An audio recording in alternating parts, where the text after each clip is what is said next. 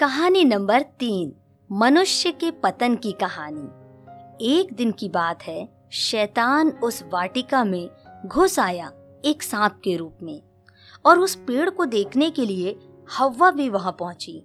वो केवल देखने के लिए वहाँ पहुँची और उसने देखा कि यह भले और बुरे के ज्ञान का फल तो देखने में कितना सुंदर है और मन ही मन सोचने लगी, यह खाने में कितना अच्छा होगा।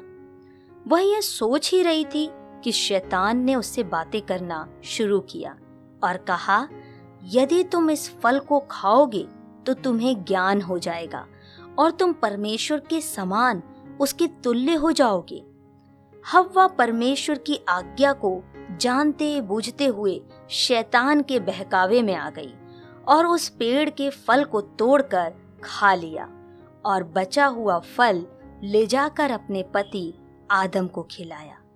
जैसे ही उन्होंने उस फल को खाया, उनके जीवन में पाप प्रवेश कर गया।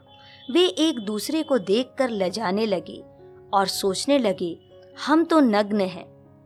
और भागकर अपने आप को पत्तों से ढकने लगे और स्वयं को छिपाने लगे। तब परमेश्वर दिन के ठंडे समय में आया।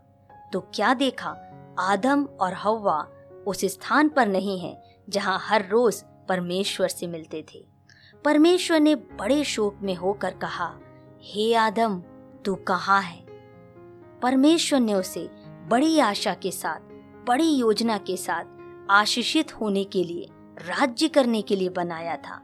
लेकिन आज उसका पतन हो चुका था, केवल आज्ञा ना मानने के कारण। परमेश्वर पूछ रहा था, आदम, तू कहाँ है?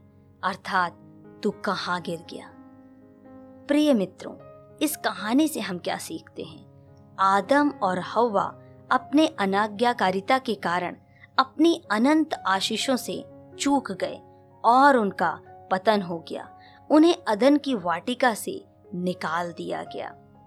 वे परमेश्वर की संगति से और उसकी उपस्थिति से दूर हो गए। परमेश्वर के किसी दास ने इस प्रकार कहा है कि यदि एक मनुष्य के जीवन में पाप होगा तो वो परमेश्वर से दूर रहेगा। और यदि उसके जीवन में परमेश्वर की उपस्थिति है तो वो पाप से दूर रहेगा। हम भी सोचें, आज हम कहाँ हैं? कहानी नंबर चार, आदम और हवा के श्राप की कहानी।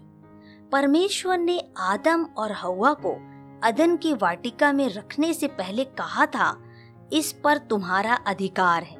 इसमें काम किया करना। लेकिन उस वाटिका में शैतान क्यों घुस गया?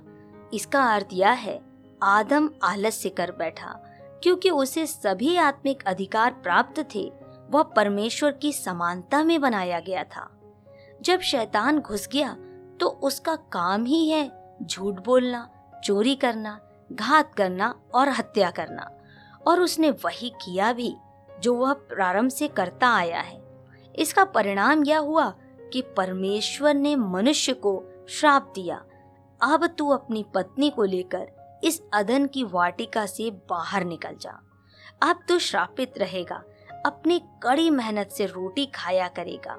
और स्त्री को कहा कि वह बड़े कष्ट में होकर बच्चे को जनेगी। और शैतान को कहा कि तेरा सिर कुचला जाएगा, जो अब तक होता आ रहा है।